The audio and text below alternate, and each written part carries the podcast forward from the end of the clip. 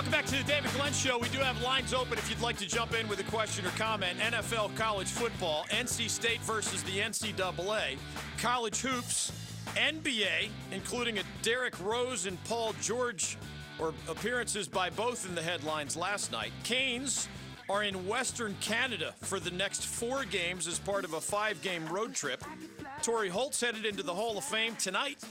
You can jump in on the other headlines of the day, which include breaking news. Another ACC football superstar just announced that he is turning pro early.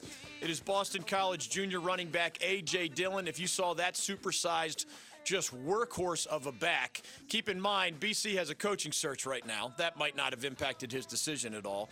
But he plays a high impact position, of course. Even Carolina Panthers star Christian McCaffrey, at the end of his uh, time at Stanford skipped a bowl game to protect his body and his NFL draft status. That's becoming more and more common. A.J. Dillon announced today that he will turn pro after this, his junior season. Along with Clemson's Travis Etienne, A.J. Dillon was one of the best running backs in this league, and it really wasn't even close. He has NFL written all over him, one of the best prospects uh, in the entire ACC this year, although running backs don't always get drafted high in the first round. His talent suggests that he will get a look just about anywhere uh, that needs a running back. Any team that needs a running back should consider him, especially if they like that style. As we come to Michael and Knightdale and you at 1 800 849 2761, one of the questions I've gotten today on the NC State versus the NCAA case why is former Wolfpack coach Mark Gottfried not charged with something more severe. In case you don't know, he's charged with failure to monitor which doesn't mean you know you were actively engaged in making sure Dennis Smith Jr.'s family got money through some agent or shoe company executive or other middleman. It means you were kind of asleep at the switch as others were involved in that, including your former assistant coach Orlando Early. So Mark Gottfried is, is accused of failure to monitor. He has, of course, claimed no wrongdoing whatsoever. And he is, by the way, the head coach at Cal State Northridge that has already fielded questions like, why do you still have this guy as your head coach when there's some evidence out there that he not only is charged with failure to monitor, uh, the Orlando early evidence that, again, did not make it to the NCAA, but is incredibly damning says that Mark Gottfried knew about everything and was actually handing Orlando early the envelopes filled with tens of thousands of dollars to make sure Dennis Smith Jr.'s family got that money as he ended up being that one and done player for the Wolfpack. The reason Mark Gottfried is charged with quote unquote only failure to monitor is that most damaging evidence is not a part of the trial record. What did the federal government hand over to the NCAA? not just in the NC State case, but Louisville and Kansas and a lot of other schools are dealing with these cases. They handed over the trial record.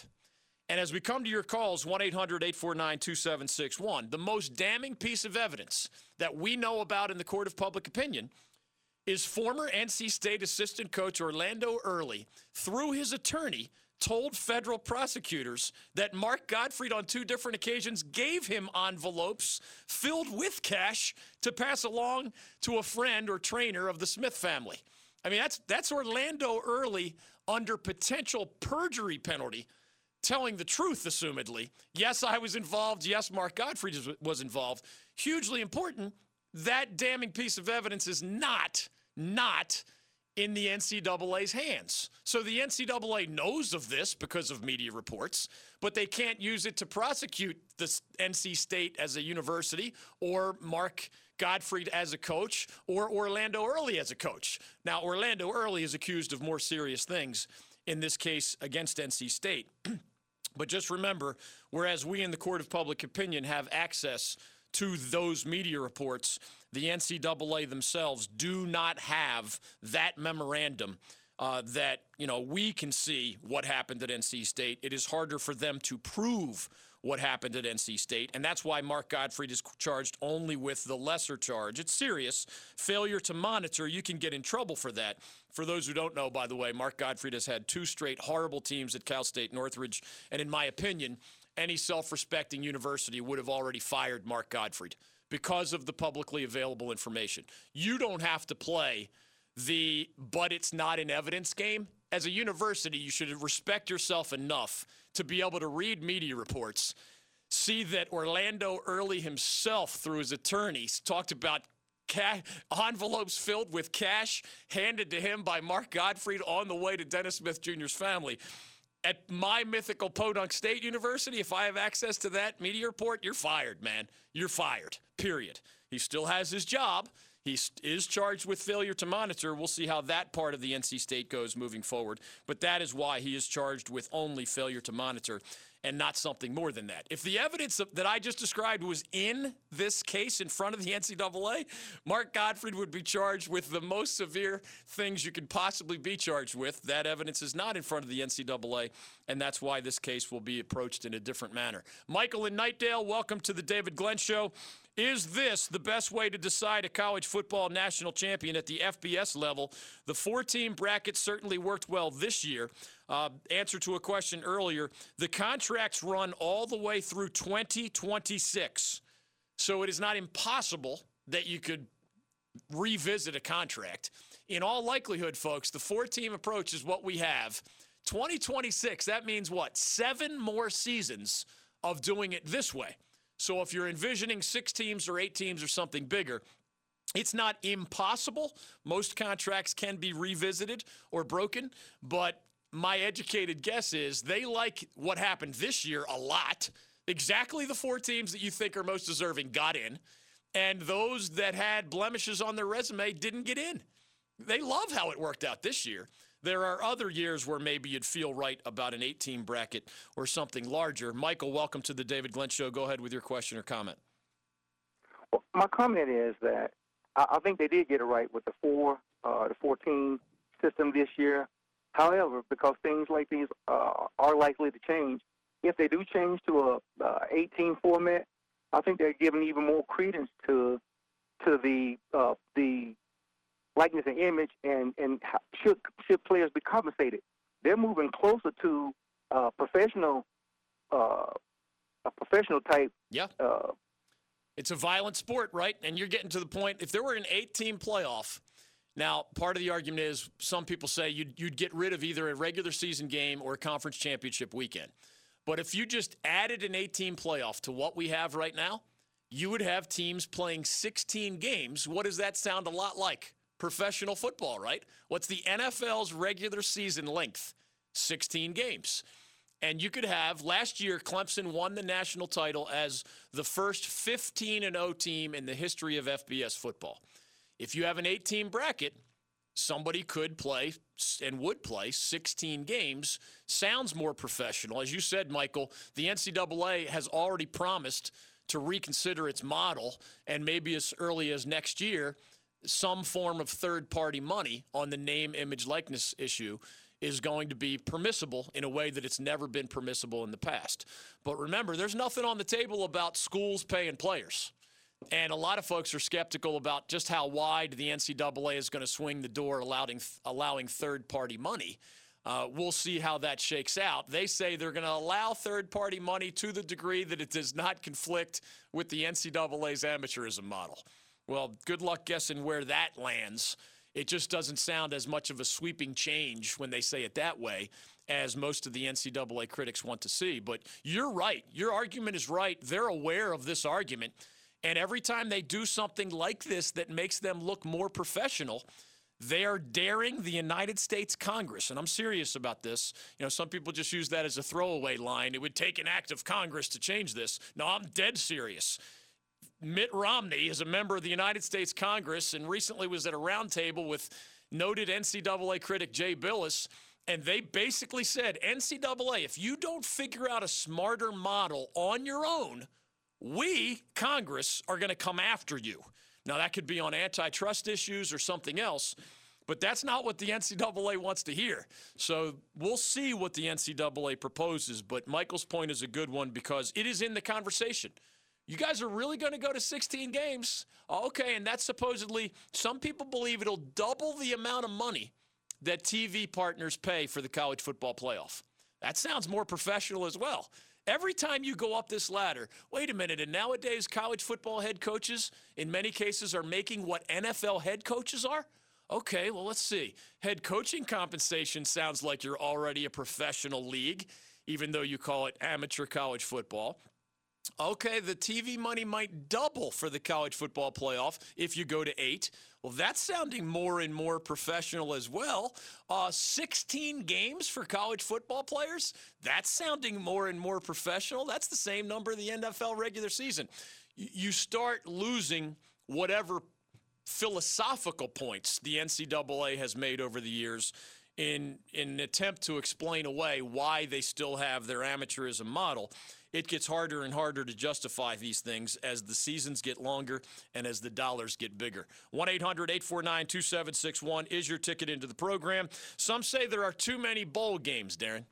Too many bowl games. I will explain why I believe that is a victimless crime and that fair minded Americans should find better things to complain about. Just looking at today's headlines, in and out of the sports world, I can certainly find bigger and more important things to complain about. But within the college sports setting, too many bowls? I'll tell you why I don't think so. As in our neighborhood, App State is headed to one. UNC is headed to one. Wake Forest is headed to one. North Carolina A&T is headed to one. And of course, it's everybody's goal every year to make the football postseason. College basketball is on our mind as well. We'll welcome your calls. Why did this weekend's college basketball games remind me of next year's Motley Crue, Def Leppard, and Poison concert? That they're together. They're touring together. Can you believe that? My fellow glam metal fans, we're all looking forward to it. This past weekend of college basketball results reminded me, I know this doesn't say very good things about me, I'm, I'm okay with that. Reminded me of the upcoming Motley Crue, Def Leppard, and Poison concert. That answer with more of your calls. Luke Hancock of ESPN on college basketball next hour. More of your questions and comments. Have the Patriots been caught cheating again in the NFL? Your NFL power rankings, as mine start with the Ravens, the Saints, and the 49ers. NC State versus the NCAA. Some of it is simple, some of it is complicated. We'll try to share more of our expertise as you dial 1 800 849 2761. Torry Holt's headed into the Hall of Fame. The Canes are on the road, but playing good hockey. The NBA headlines include Paul George, Derrick Rose, and other luminaries. You can be next at 1 800 849 2761 on The David Glenn Show.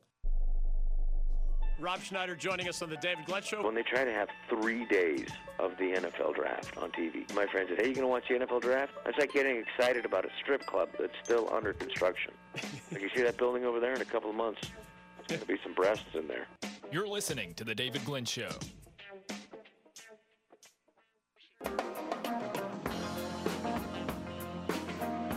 To the David Glenn Show. We're taking your questions on the NC State versus the NCAA twist of yesterday, a 66 page Wolfpack response involving the Dennis Smith Jr. case. Have the New England Patriots of the NFL been caught cheating again? The most interesting thing head coach Bill Belichick said earlier today. Why did this weekend's college basketball results remind me of an upcoming Motley Crue, Def Leppard, and Poison concert? And is the four team college football playoff in place these last six years at the FBS level really the best way to decide a national champion just because it worked perfectly this year? Doesn't mean we all want it all the way through when the current contracts run out in 2026. You can jump in with your question or comment on any of those. We'll get to some NFL or NHL and NBA during the course of today's program as well. We do have lines open for the first time in a long time, so you could be next at 1 800 849 2761. Luke Hancock of ESPN and the ACC network is our college basketball analyst of the day. He helped Louisville six years ago to the 2013 NCAA title, the only guy ever to come off the bench to earn the Most Outstanding Player award at the Final Four. Luke Hancock in more than 60 minutes. Your phone calls, questions, comments, and complaints now at 1 800 849 2761. The most interesting thing Bill Belichick said today, and then why I disagree with those who say there are too many bowl games. Darren Vaught, are you one that has ever been caught? I can think of examples just in your time with me have you ever been caught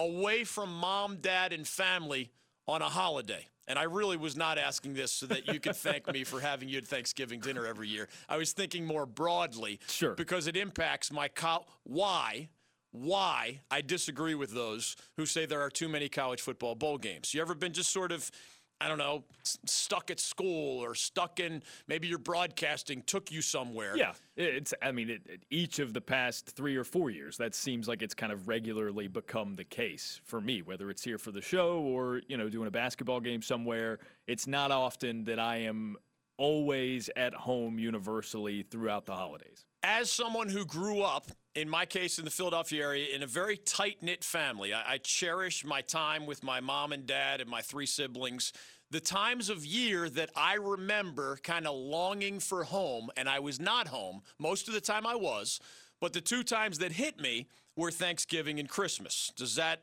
resonate with you as no well? 12 month calendar year. Yeah. You might be without your family for a month or two at a time, and it doesn't really register as inappropriate or sure. uncomfortable. And then there's just a couple to maybe, or maybe somebody's special birthday or anniversary or whatever. But I remember feeling that way for Thanksgiving, I was stuck in South Florida uh, where I was attending undergrad, and I just couldn't get home for one Thanksgiving after probably spending, you know, the first 19 Thanksgivings of my life with my mom and my dad and my siblings and sometimes other relatives and friends. And I still, to this day, even though this happened more than 30 years ago, the Nesselt family of Hollywood, Florida, took me in. And while missing that Thanksgiving feeling and my family, you know, a thousand plus miles away. The, I went to school with two of the Nesselt brothers. They actually were my henchmen on my intramural hockey team. yeah. They, they were the guys that I asked to be on my team. Remember, as I tried to take on the Red Army, the undefeated oh, yeah. juggernaut?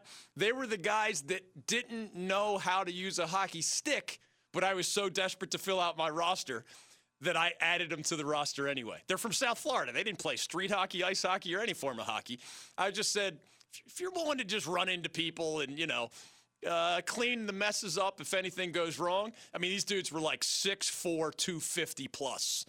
Uh, and I added them to the roster. I don't think they scored a point, although they did have some penalty minutes. So the brothers and the mom and dad had me there. One thing that people forget easily when it comes to bowl games. I ask myself in all contexts as we come to your calls 1 800 849 2761. You know, we have listeners who have encouraged me to run for public office. I would apply some of these same things to governmental decisions, business decisions, personal decisions, etc. Who wins? Who loses? What are the positives of doing something a certain way? What are the negatives of doing something a certain way? I mean, I'm not exactly breaking new ground here with these kinds of questions, but they're worth asking, right? And I hear there are too many bowl games. But think about who wins, who loses, what are the positives, what are the negatives. Because, for example, I can think of a lot of winners, right? TV folks have more content during the holidays. Now, you may not weep for TV folks lacking content, but it is at least a positive, right? We're all capitalistic. We want the economy to do well. We want TV executives to have content. They have more content. Fans have an option.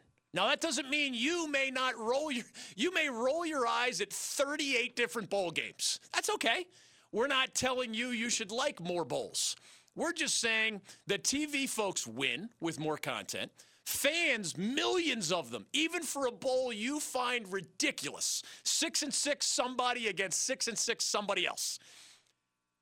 Millions of fans watch even middling bowls. Seriously. So that's what what's wrong with a little more happiness in the world, Darren? Those millions, maybe they're derelict gamblers. Maybe they just want some holiday season TV offerings, maybe to get them through a difficult holiday. You never know. So I see winners as TV folks. I see winners as the millions of fans who like even middling bowl games. I don't weep for bowl officials. Many of them, I believe, kind of push the limits of their tax exemption. You know, strippers, cocaine, and the like, if you've ever read some of those stories. But they do, as bowl games, raise money for charitable causes and to assist in their communities. Now, you may question where all the rest of that money goes and why this person has a, uh, a slush fund and this other person has a six figure salary, although it doesn't seem like they do a whole lot of work for a game that's only played once a year. Putting all that to the side, they do raise money for charity. So, more winners. You see, Darren? Winners. TV executives, fans who need content, bowl officials, charitable causes, community causes, etc. Most importantly, as you do this math or calculus, who wins, who loses, what are the positives, what are the negatives, I really see too many bowl games as a victimless crime. Almost everything else that's bad in this world, I can point to who's getting hurt. Who is getting hurt in the idea that there are too many bowl games? Who are the victims? I, I seriously can't find any victims. And if I can list, TV executives are more happy with more content. Fans have more options just to enjoy a little football. Bowl officials, charitable causes, community events. Sounds like a lot of good. I'll give you the best good. Did you know that there are estimates that as many as half of college football players are so needy financially with their families that they qualify for Pell Grants? Now, I'm not going to get into the details of Pell Grants or the politics of Pell Grants or anybody's experience with Pell Grants. If you qualify for a Pell Grant, you do not come from much means. You are from either very modest means or I'm not sure how I'm paying for my plane ticket home means. Or even, I'm not sure how I'm paying for Christmas presents or Christmas dinner means. 50% of college athletes by some estimates, qualify for Pell Grants. You're either kind of poor, really poor, or going home to places that in some cases you might not have electricity, much less the money to make sure all the kids get Christmas presents. When you think of the victimless aspect of too many bowl games, when you think of secondary business positives for TV executives, fans, bowl officials, charitable events, and community causes, most importantly, Many young men who truly, I believe it was Mack Brown of UNC who recently made a reference to this. In his experience as a head coach, there are young men that come the time when exams are over, they're not sure how they're getting home, and their universities have to be careful about what they do give and what they do not give under NCAA rules. And they're not sure where their meals are coming from because remember, while school is in session, under current NCAA rules, you have limitless meals. If you're an athlete, you've got a card. They changed this, fortunately, within the last half a dozen years. What used to be limited meals is now limitless meals. That's good. Well, guess what happens when school is not in session? The same circumstances are not applying. So, when there are no victims, when there are some community positives, some charitable positives, some just good old fashioned people want to watch some football during the holidays, even if you ignore 38 out of 40 some bowl games. The biggest positive, man, young people who might have nowhere else to go, as Mack Brown said, young people who might have nothing else to eat, as Mack Brown said, young people who may not have $5 worth of Christmas presents waiting for them when they get home. Seriously, now get $550. That's the last number that I remember is allowable under NCAA rules. It may have gone up. But 500 plus dollars worth of bowl swag. That same Pell Grant athlete, and again, at a lot of schools, it could be more than half of every young man in that football locker room. More than half qualify for Pell Grants at a lot of schools. 50% overall. That's a lot when you look at the monstrosity of Division 1 football. Instead of nothing under the Christmas tree if there's even a Christmas tree at all when they get home, $550 or so per person of bowl swag and a trip to an out of town destination. It might not be something on your bucket list, but they get to hang around with people who care about them, right? Coaches, teammates, etc. Young men who otherwise might not have a place to be or a place to eat or a, a single present under the Christmas tree get all of those things because of a bowl trip that for some of them might represent the biggest and best trip and the biggest and best presence of their entire life. I get where you're coming from. I probably, out of 40 plus bowl games, there are no, I mean, I mean, maximum, maximum, there are a dozen that I'm curious to watch. I like the ACC teams and I follow them. I'll be rooting for A&T in the Celebration Bowl. I'll be rooting for App State in the New Orleans Bowl. I'm happy for Wake and UNC and others that they made the postseason. And of course, we're all going to watch, most of us, the college football playoff and even those other New Year's Six games. So I might get to double digits that I care about while ignoring 30 or so others. Too many bowl games, man. Victimless crime and a lot more positives than may meet the eye. 1 800 849 2761. What was the most interesting thing Bill Belichick of the Patriots said as the Patriots are once again accused by some of cheating by the, by, by the against NFL rules use of video? Spygate was a major blemish on the Patriots dynasty, but that was more than a decade ago. These latest allegations actually are tied to this week's opponent for the Patriots, the Cincinnati Bengals. The most interesting thing Belichick said earlier today with more of your phone calls. NC State versus the NCAA. Too many bowl games. The best way to decide an FBS national champion. Why this weekend's college basketball games reminded me of next year's Motley Crue, Def Leppard, and Poison concert. 1 800 849 2761. Your questions and comments on those matters and more can be next on The David Glenn Show.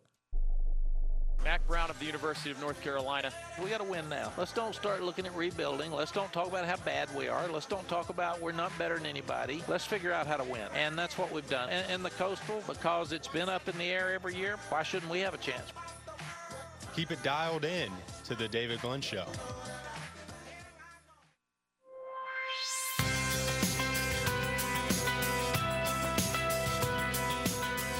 Back to the David Glenn Show. Lines open for the first time in a long time. If you want to jump in on the NFL college football, NC State versus the NCAA, college basketball, or other headlines of the day.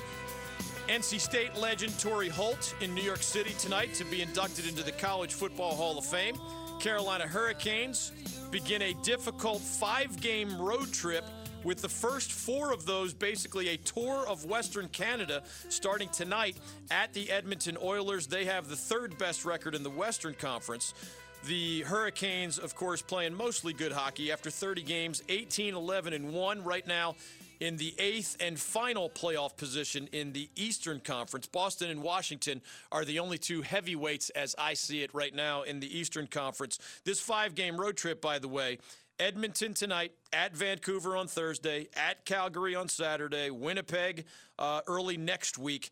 And then I think it's Colorado as they swing through the western part of the United States and come back home for a whole bunch of home games in middle and late December and then early January. No easy games. I mean, Edmonton's really good. Calgary's not bad. Winnipeg's not bad. Vancouver's not bad. Colorado's good.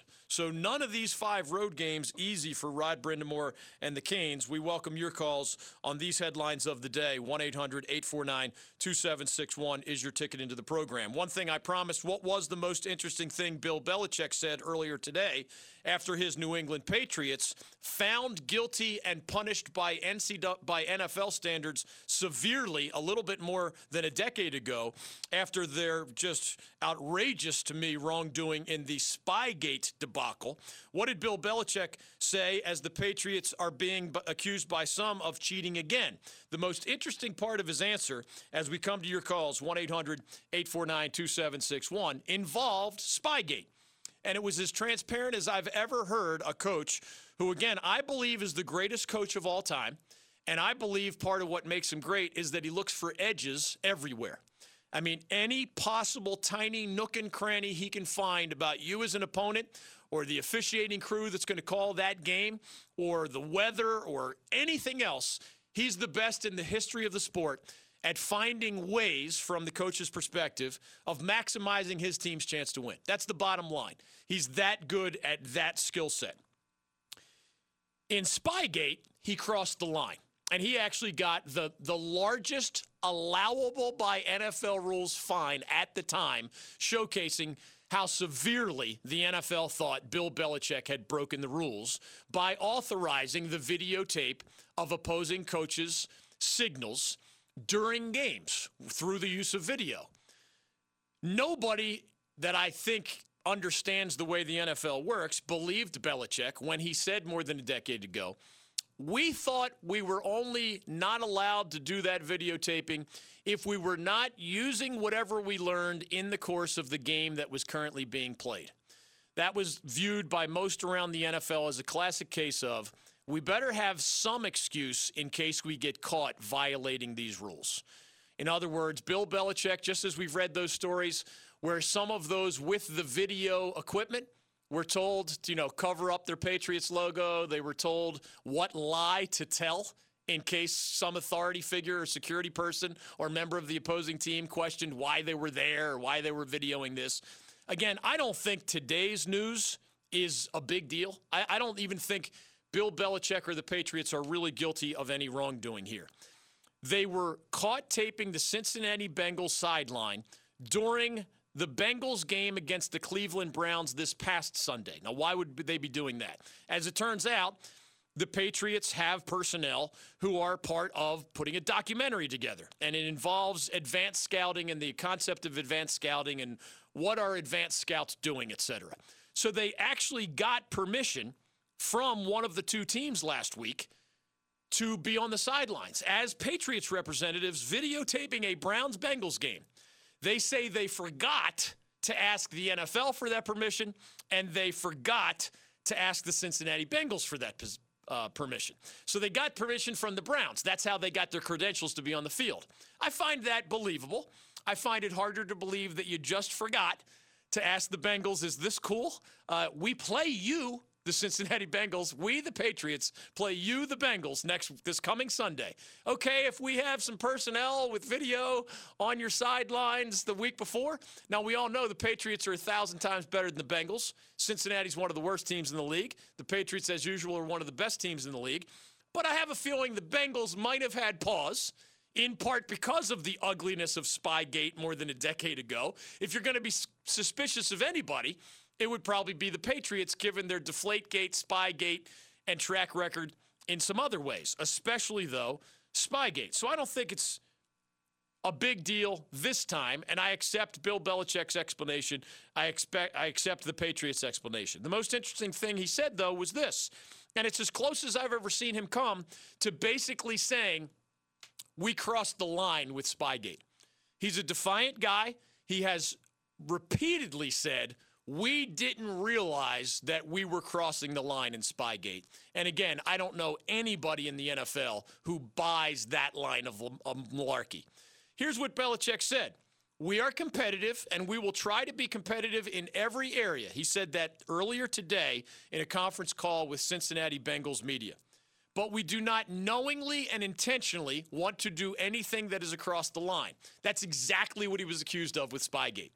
It's one thing to accidentally, oh, we were confused. We thought as long as we were videotaping opponents' signals and not using the information from that to win that game, that we were allowed to videotape their signals as long as we were using it for future purposes. Nobody believed that. Nobody believed that. But that was what he pulled out of his back pocket, I guess, as an explanation he hoped people would not laugh at because if you accept that explanation, well, they just accidentally crossed the line. If you think that's a line of malarkey, you think they were purposely crossing the line to go beyond. This is like the Houston Astros argument. Are you allowed to steal signs when you're the base runner on second base? Yes. Are you allowed to steal signs from the dugout if the catcher is dumb enough to put his fingers so low beneath his tuchus that you can see if it's one, two, or three, and you can somehow communicate it in an audio fashion to the batter in the batter's box. You're allowed to do that.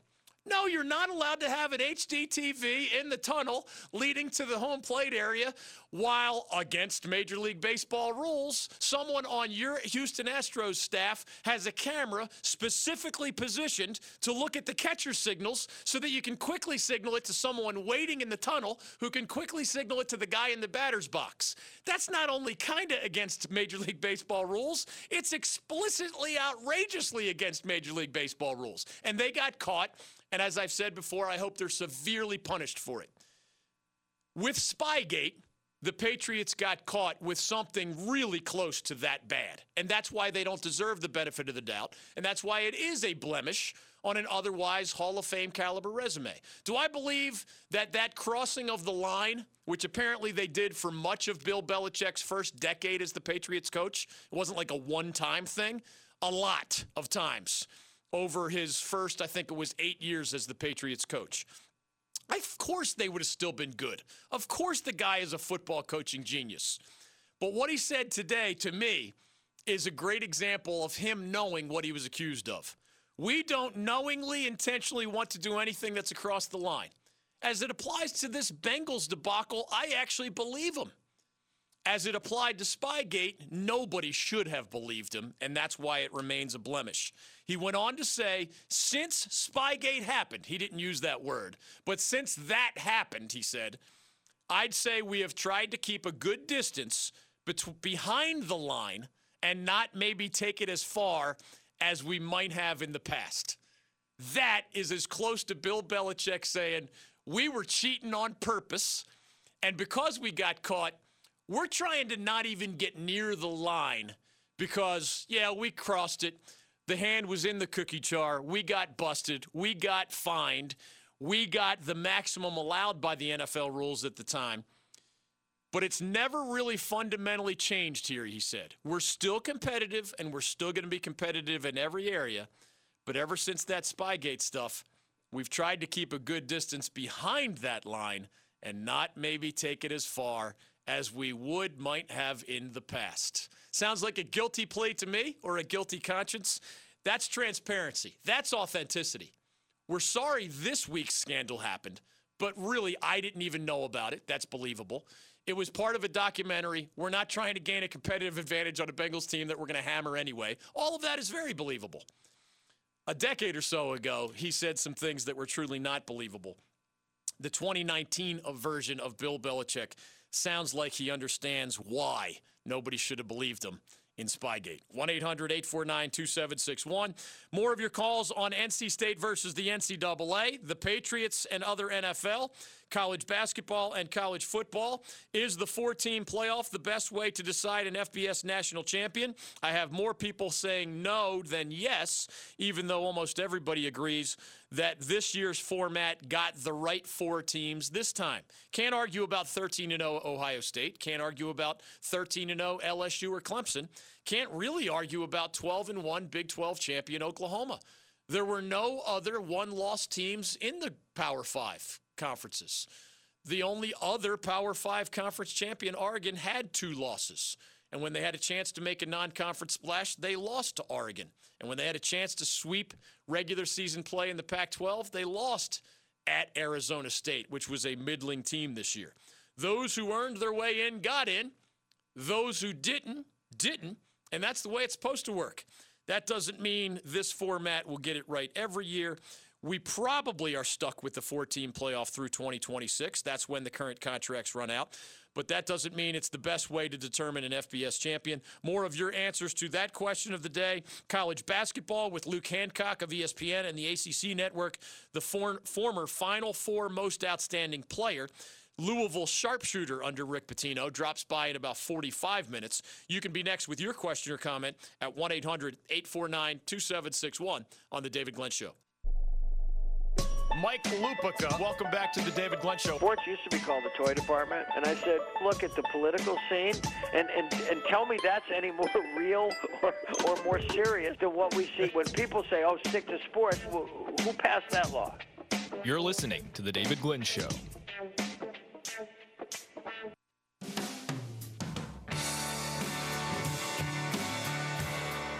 Welcome back to the David Glenn Show. Quick email from Mark in Charlotte.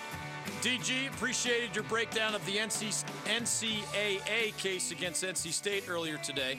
One thing you did not touch upon, or maybe I missed it, what's up with the Wolfpack's argument that if the Smith family got money, it wasn't really a recruiting inducement, they were getting money for something else. The, the long story short, and I left that part out because I wasn't sure how deep to get into this stuff. It's a 66 page Wolfpack response to the NCAA that was published yesterday uh, on the Dennis Smith Jr. case for the most part. There are four charges against the Wolfpack. Only one really matters when it comes to severe penalties potentially. The level one violation is that Dennis Smith Jr. and or his family took $40,000 or more from various people, but it was channeled through former NC State assistant Orlando Early from a middleman named TG Gassnola, TJ Gassnola, who was an, a witness in an FBI type corruption case. And again, the NCAA, under relatively new rules, is allowed to use certain types of evidence for certain purposes, even though they happen in a legal proceeding. and we're not just like gathered by NCAA compliance detectives, if you will. Those are new rules, and that's that's what makes this NC State case a little bit of a guinea pig because the rules are so new. Uh, how they're interpreted is going to be at stake and under argument. But the reason I left out that part is basically NC State knows that just everybody picture some former athlete, it comes to light that they took stuff they weren't supposed to take. It is better for the school. It doesn't get off you get does not get you off the hook. I, I think you would all know the answer to this question. Darren, if our mythical Podunk State University, sadly, had an had an athlete who had his or her hand out unfortunately. And we didn't detect it at the time, and now they're gone off to the professional level. If we had our choice, now it's bad that we probably used an ineligible athlete. Again, there's plenty of evidence that Dennis Smith Jr. was an ineligible athlete during his one and only one season at NC State. If we had our choice, would we pick the 40,000 or so was a recruiting inducement? Like, hey, take this kid just to make sure you come here to NC State.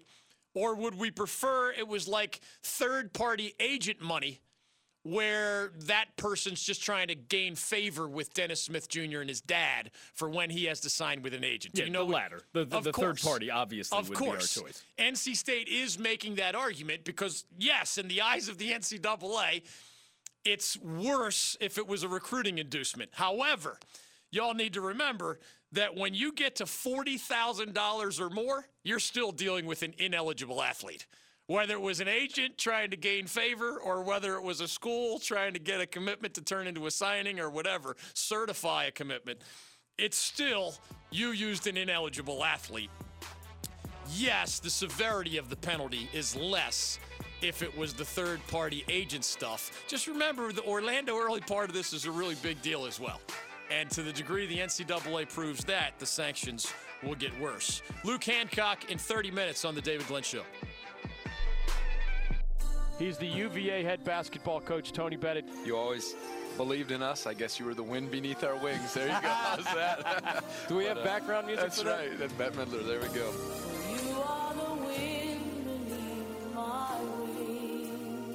Keep it right here on The David Glenn Show.